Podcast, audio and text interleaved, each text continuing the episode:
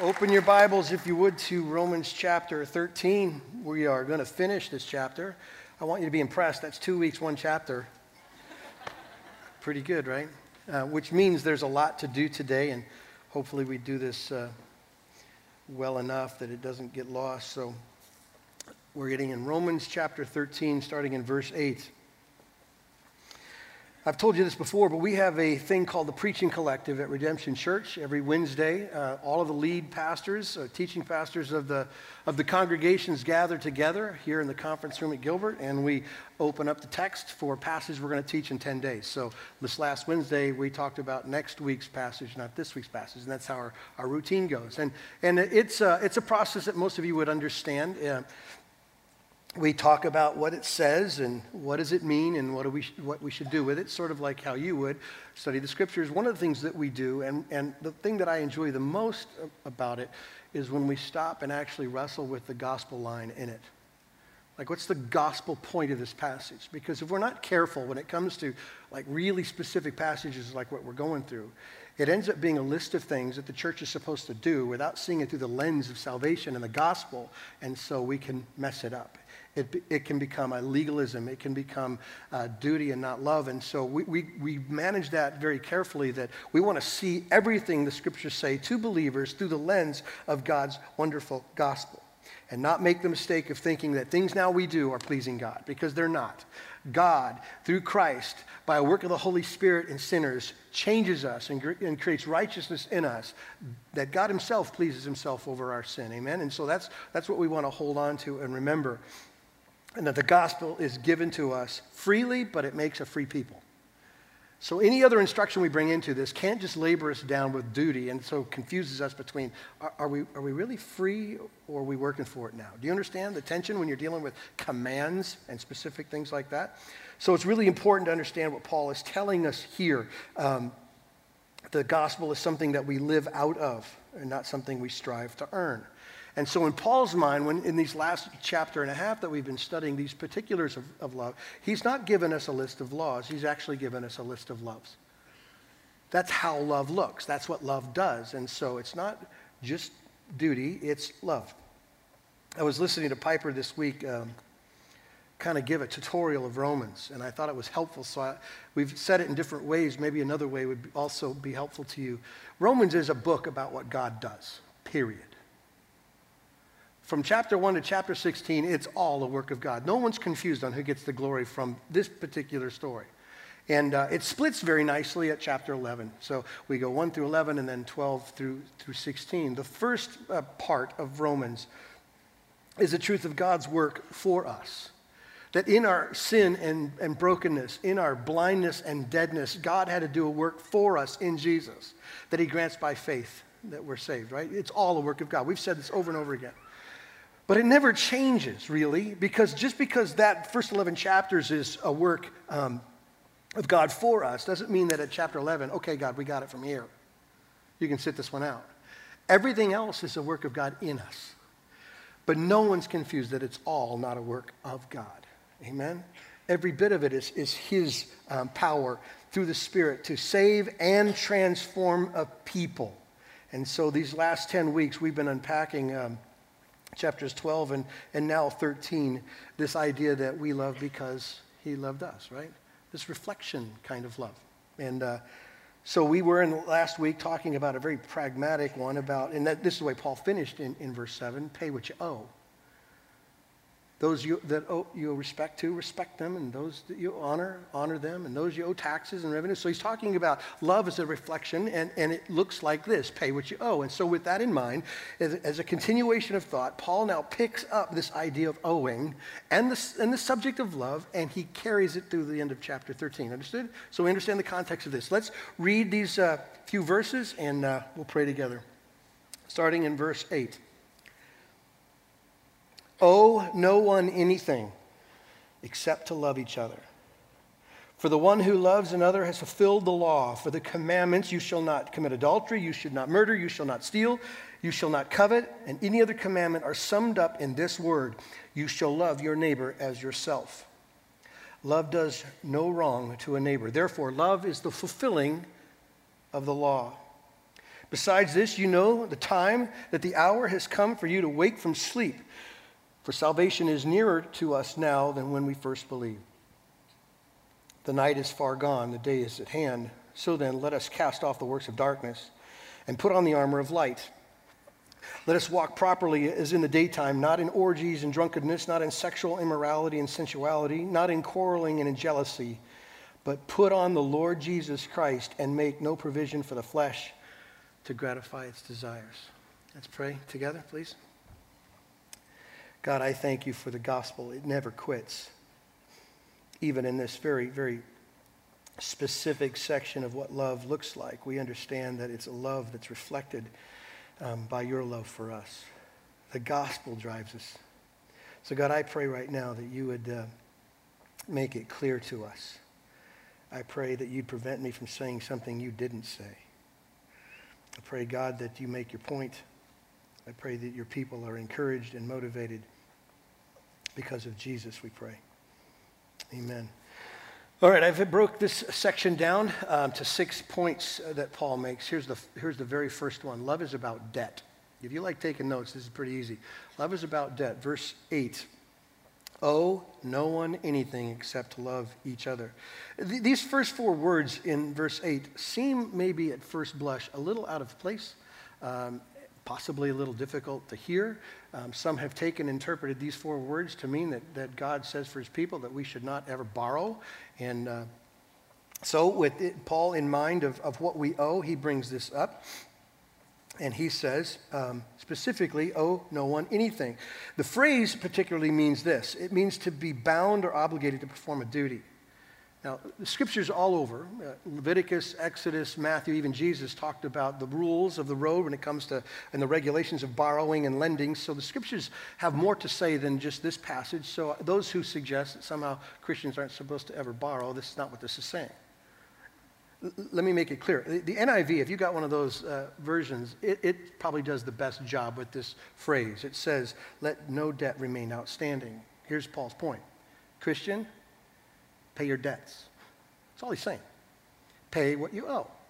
Very, very simple. Which, by the way, and by, all these particular things in here get a little bit tight for us because this is one of those that's totally countercultural to the American way of life. We live in a world of default. Now, I understand that some people, by the sovereign hand of God, are buried under debt they didn't plan and didn't make the decision for, but that's the exception. A lot of people carry around dumb decisions. And because our culture says it's okay to walk away from your dumb decisions, that's where this passage comes in, because love doesn't do that. That's Paul's point. We are... probably more concerned with adding more to our pleasure category versus paying off debt. As Paul says, a suggestion that it's an act of love, an obligation to love. And I understand how this culture has happened because we live in a nation of debtors. I went online this week and looked up our national debt, not to scare you, but $17.9 trillion. I also got a calculator out and figured that if every man, woman, and child breathing in our country were to try to pay off that debt, we would all owe $57,000 apiece. It ain't never going to happen. Not in our day. People who study these things say that every household in America has some $15,000, $16,000 worth of credit card debt, not including student loans and loans and loans and loans and loans and loans. And the reason why I bring that up is because what's a viable option in our culture today is to walk away from it. If it's too much, just leave it, because that's the way it works. And I'm not saying, please don't hear me say that there isn't some point in time that the unusual circumstances where the stars have aligned, sickness has happened, inability happens under God's sovereign hand, and that there is maybe a necessity for that. What I'm talking about is the culture of not obeying this text. Christians, pay your debts. That's the act of love. Pay what you owe. It's loving to the lender. It frees us up financially to meet the needs of other people. It's an act of love to be paying our debts. And so this passage predominantly isn't just about finances, so don't worry. But I do feel like we have to say some things about this particular issue. And I thought of three words that would help us understand maybe how to quickly navigate this discussion. And the words are this: contentment, wisdom, and love. If you want to think about your finances, think about contentment as God defines it. Paul talked about it to a young pastor named Timothy. He said, godliness with contentment is what? Great gain. See, we think gain is buying things and having things that make us happy, but the Christian's perspective is godliness. With contentment, I have enough, means that I'm gaining. It's totally countercultural, spiritually speaking, for a Christian. It's in contentment. And by the way, if you've lived long enough, you know that having what you want doesn't make you happy. It's a total rat race, right? The other one is wisdom. The other word is wisdom. How about try this one on for size? And I think it's totally a perfect other way to say what Paul has just said here in these four words. Don't borrow more than you can pay back. Ever. And I thought of this too. A lot of us stretch ourselves to borrow, which puts us in a position where we may or may not be able to pay this back. I'm suggesting to you the gospel has always said you stretch yourself to give, not to borrow. The reason why you don't fulfill every want and desire is so that you have a hand to meet other people's needs. You stretch, but not for you. Understood? So wisdom, don't borrow what you can't pay. And then ultimately it's what Paul's saying here, this third word, love. Love. Don't ever, ever, God willing, walk away from your obligations. Meet the obligation, because we have the opportunity to love others that way. Okay, so that's those four words. But there is a debt that Paul suggests here that we never walk away from. I mean, that we never, ever pay back. And that is the debt of love. Do you see the second phrase here? Except to love one another. Now, Paul doesn't have in mind here the debt of love to believers. He's already talked about our love for the body in verse 10. What Paul is thinking about here is the difficult person to love. He's talking about the stranger and the enemy. He's talking about the odd. He's talking about the culturally difficult, religiously different person. He's saying don't ever settle up on that one. You have a debt to those people that you're never going to pay back. This isn't an easy love. It's not a convenient love. It's not a safe love. It's not an inexpensive love. It's just the opposite. It's awkward, and it's hard, and it's expensive, and it makes me uncomfortable. That's the kind of love that Paul has said, we never pay that debt off. We just keep paying that kind of a debt. It's a reflective love. In other words, it looks like the love of which God loved us. So let me put it another way. If you're in a difficult situation with someone, what Paul is saying here in this short little phrase, you can never say that you loved enough. So, when your husband is an absolute loser, he's been a jerk and he hurts you, when she doesn't listen to you, doesn't respect you, when she throws you under the bus at every shot she's got, when you've got a kid who won't respect you and does everything to harm himself and ruin his own reputation, when a boss just uses you and doesn't appreciate you and doesn't pay you what you're worth, that's when we can say, you can never say, I've loved enough, I've done enough. I've given it my all, and it's done. Paul says this is a debt of love we never, ever are finished with. We're always paying this back. People can irritate us and use us and frustrate us and be unreasonable, hard to deal with, but we can never say, I'm done. And the reason why is this reflective love like we talked about. What does the scripture say about where God found us? When we were at what? War with him. What does the scripture say about this ongoing relationship with God? Just the wayward nature of mankind. Like, have you decided this week to count the ways in which you've sinned against God? I don't know anybody who does that. Talk about debt. And here's how God treats us. In spite of what we know, and in spite of the war, in spite of wandering away, we are never rejected, we are never judged, we are never punished. We're never excluded because of the love of Christ. Anybody want to say amen to that?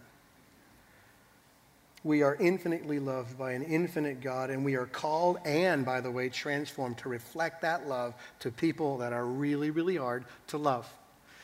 If you're doing the math right now, you've probably got a person or persons already in your mind, and you're asking yourself the question, I don't know. I don't know. God never met my friend. Well, here's what the scriptures say. Paul goes on to add this point. Love fulfills God's law.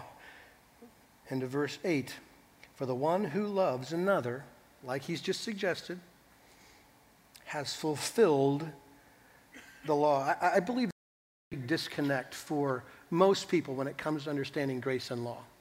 Like, if you've been around for the last year and a half, you've heard us talk about grace in such a degree that it should bother you. You're totally free, apart from work completely. And so some of us would see grace and go, love it, love grace. And then there are other people who look at God's law and say, no, that's the latter. That's how I get out of my problems. I work myself to pleasing God. And they don't see how law and God's love work together. But they do go together in Paul's mind. You can't jettison either one. And the reality is that we are saved by God's grace and God's grace alone and nothing more, but we are also being transformed after conversion into the image of Jesus, aren't we? Which is the description of a loving life, of which the law tells us what that loving life looks like.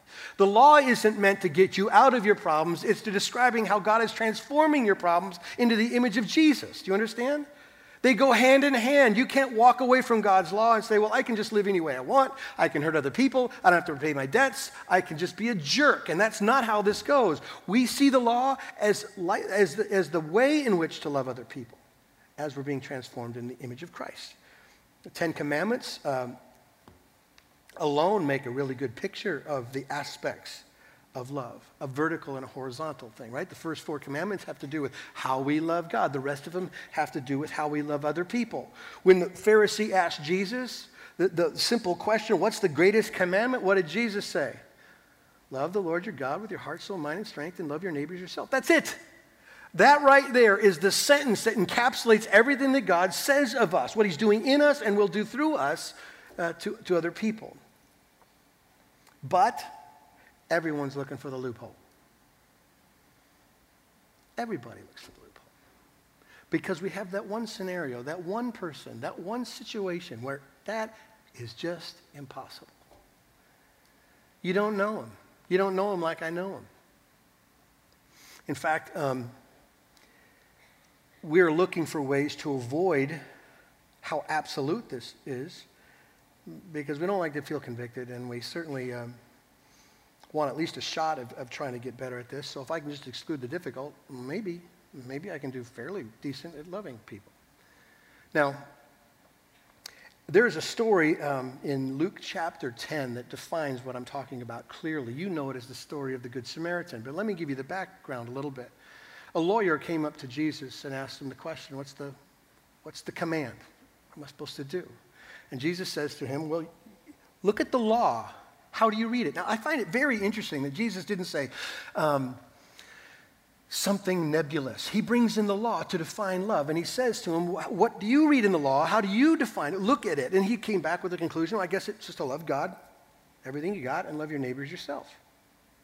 And Jesus said, you're right, absolutely. That's it. That's the essence of what it is to follow. And then the lawyer said this, looking for the loophole, who's my neighbor? Because this is where it gets uncomfortable. If you tell me to love my neighbor, whom I like, who is like me, maybe. But who's my neighbor? And then Jesus brings up this scandalous story of this Samaritan. The story is this Jewish man leaving Jericho, gets waylaid, and he gets beaten and robbed, and he's in the ditch, half dead, the text says. And a priest and a Levite, two religious men who have position in the community and in the synagogue, walk right past him and ignore him completely. But a Samaritan stopped. And the Samaritan took care of him, bound his wounds, paid for his care, put him on his donkey, got him to town. And that particular story has very little relevance to us. But to this culture, it was absolutely absurd. Samaritans were hated half-breeds. They were enemies. In fact, they couldn't even say the word Samaritan. In fact, if you look at even that story when Jesus says, who do you think was most merciful in this story? He couldn't even say the Samaritan. He had to say the guy who was merciful. It was too difficult to even utter the words Samaritan. These people were hated. And Jesus used that story to talk about the difficult way in which we love all people, even the ones that are hard to love. And Paul tells us here that kind of love fulfills the law of God. Not to the easy, but to the difficult. To those who make life hard on us, we love like that. Let me give you a third thing that Paul talks about in this text. Love doesn't hurt others. Love is about debt. Love fulfills the law, and love doesn't hurt others. 9 and 10. For the commandments, you shall not commit adultery, you shall not murder, you shall not steal, you shall not covet, and any other commandment are summed up in this word, you shall love your neighbor as yourself. Love does no wrong to a neighbor. Therefore, love is fulfilling the law. John Stott said this about the contrast of love and law and why they need each other. He says, law and love need to go together. Love needs law for its direction, while law needs love for its inspiration. So, here's why the law has been given to us, so we know precisely what it is that is hurtful to others. Things that we aren't to do. And if you're going to love, as the Scriptures and the Gospel tell the church to love, then we need to know exactly what it is that brings pain and harm to others. And he brings a couple of scenarios together for us that seem to be obvious. Don't commit adultery. Why don't commit adultery? Not only does it hurt you and the other person, it hurts the other spouses, it hurts the kids. The ripple effect is huge. Huge. If you care about other people, the ripple effect is just absolutely enormous. It ruins reputations. It ruins families. He talks about murder. We probably don't have to talk about that. But again, its ripple effect is ongoing. Stealing hurts your neighbor. It leaves them with little, and we're supposed to leave them with graciousness. Coveting hurts your neighbor because it's driven by our desire for what we don't have, and so we're looking for other things as opposed to meeting their needs. And just to cover his bases, Paul adds this in verse 9. And by the way, any other commandment. So I've given you a short list of some of these things that hurt other people. And any other commandment God gives is an example of what I'm talking about. Love does no wrong to its neighbor. So this kind of love is practical. So specific and practical how we treat one another. Any kind of regard for a person whatsoever, any kind of respect, any kind of concern, any real kind of love is more than just how we feel. We can't just feel our way to this kind of love. We have to do certain things. And Paul suggests do the law. Not do the law to be saved, not to do the law to be right with God, not to do the law to feel good about yourself. Do the law, and if you do the law, others will be loved. Do you understand? That's his point. In verse 10, he says, therefore, love is the fulfilling of the law. It's how we do it. So far, he's talked about love being a debt. He's talked about how love fulfills the law and it doesn't hurt other people. Here's the fourth thing that Paul brings up in this discussion of love. He says that the time to love is urgent. Look at verse 11. Besides this, you know the time, that the hour has come for you to wake from your sleep, for salvation is nearer to us now than when we first believed. I went online this week, and I went to deathclock.com. Anybody been to Death Clock? It's kind of morbid, but it was fun. It officially says I have 619,259,636 seconds left to live. I'm supposed to die May 19th, 2034. So, feel free to celebrate that.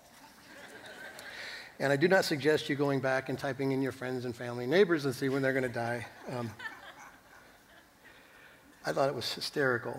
The point is, I don't trust that. I don't know if it's tomorrow or if it's 2034 or if it's much older. The point is, nobody knows. We don't know, but we do know this, right? According to Paul, we're closer to the end than we were yesterday. This is not deep. It's math.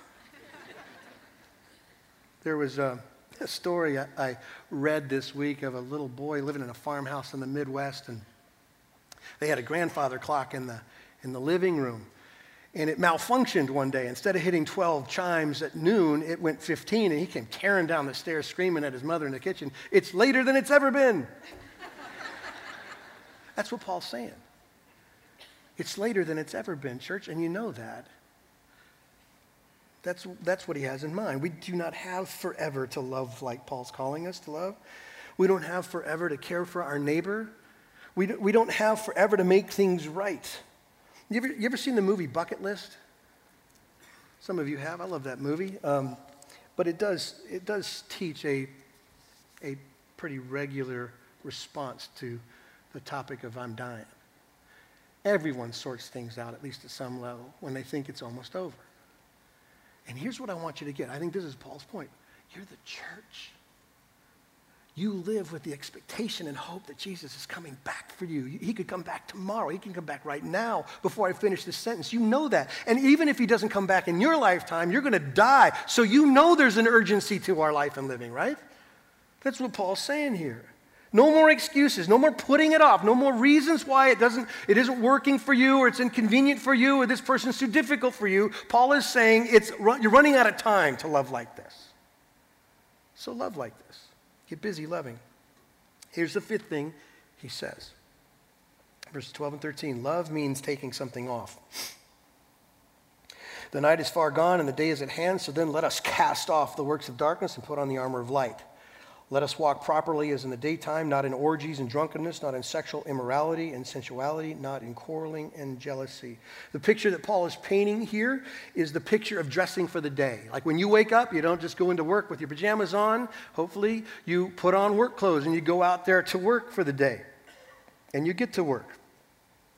Paul said in verse 11, it's time to wake up from our sleep. And I thought if there was a phrase that I would never want to be said about the church is that phrase. They're sleeping. And yet some are. Paul suggests to get up, get to work, take off the filthy things, put on the righteous things, and get to work. And yet here's what someone could say about the church. It's really, really happy with its own salvation. I'm so glad that Jesus loves me. But could care less about holiness. I'm so glad I get to go to heaven. I get to escape hell. I got fire insurance. It's awesome. But we don't live righteous lives. And that's what he's saying. Take off the dirty things. Put on the holy things. Take off the works of darkness. He mentions 6 specific things here. It's almost as if Paul had a time machine and landed in Arizona in 2014, to be honest with you. He says, he talks about orgies, which is self-explanatory, but the word is really used of public parties of bad things.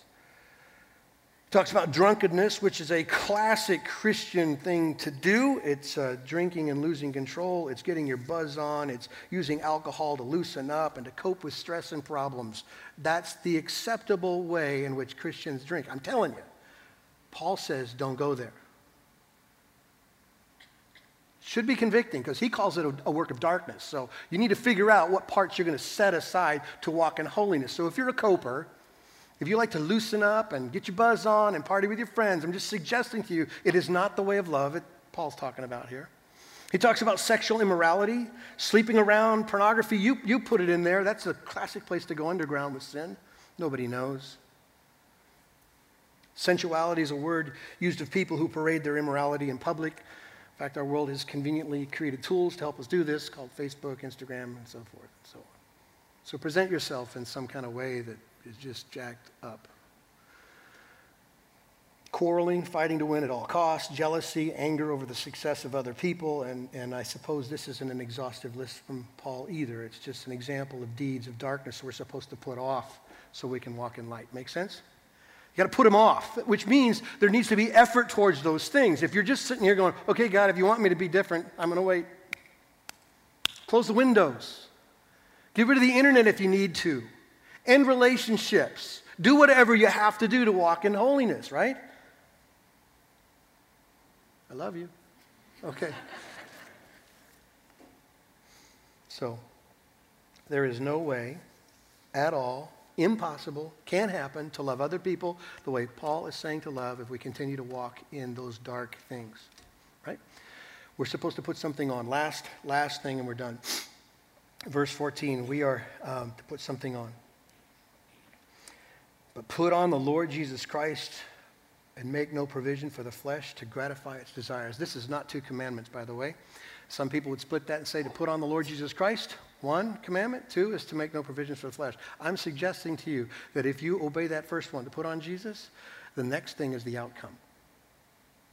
You will not make provisions for the flesh if you put on Jesus, your Lord and Savior. You will not follow the ways of darkness if you put on the Lord Jesus Christ. I love the fact that Paul didn't say put on Jesus or put on Christ or put on Lord. He didn't separate it that way. He said everything. And the reason why I think the total title of Christ was used is because of what it says and the power in what it says. Lord means master. It means the owner, sovereign of the universe. In other words, he's in charge. Our God is in charge, and we're under his authority. And so we are to take his command to love other people seriously. This is not a suggestion. He says, not only put on the Lord, put on Jesus, our Savior. I love this. I'm so glad this is here. But Savior just means the one who covers. He's our righteousness. Here's what I know about love for me. I might have a good day. I'm probably going to have a bad day. And I'm never going to be judged for it.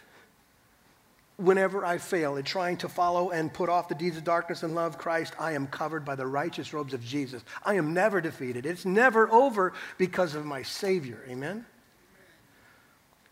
Put on Christ. The word means anointed. In other words, he's the power. He's the mighty power of God to enable us to go and love the way he loves. So now just look at this whole picture, okay? Look at the picture of what he says to put on. He says, the master of our lives, who is God, calls us to love with the power that he faithfully provides, and all the while covering over our deficiencies and failures by his grace and mercy. Who isn't drawn to that? I can love knowing that he's never going to go, I'm disappointed in you, man. You knew better than that. I can love because he provides the power to love, to do the impossible in me, because he is Christ. So I just want to leave you with one question. When Jesus is talking to the lawyer about who your neighbor is, we made the point that our neighbor is the difficult, not just the easy. I just want to leave you with this question so you can go home and wrestle with it. What kind of neighbor are you?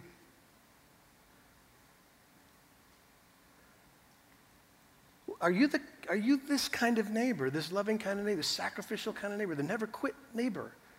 Are you the neighbor who confesses sins and puts off deeds of darkness and pursues the holiness of Christ? Are you the one that just gives like crazy? Are you paying off your debt of love? Are you that kind of neighbor? I'm going to just suggest to you that's exactly what Paul says here. The church, through the power of the risen Lord living inside of it, this is where he's going in our life. Reflection of love we received. Amen? Amen. Let's pray together. Father, I thank you for Christ, our Savior, who loved us with a sacrificial, giving love. It's hard for us. We see our enemies and we see the people who hurt us and the people that we just don't enjoy, and so we don't naturally lean into those things. So God, we just pray for your power. We thank you for your forgiveness and your grace to us as we struggle with this. We thank you for being the God of all the universe to call us to this task of which you have demonstrated to us through Christ. God, I pray that your bride would put on the deeds of righteousness and put off the deeds of darkness, and I pray that you would get the glory. I pray this in Christ's name. Amen.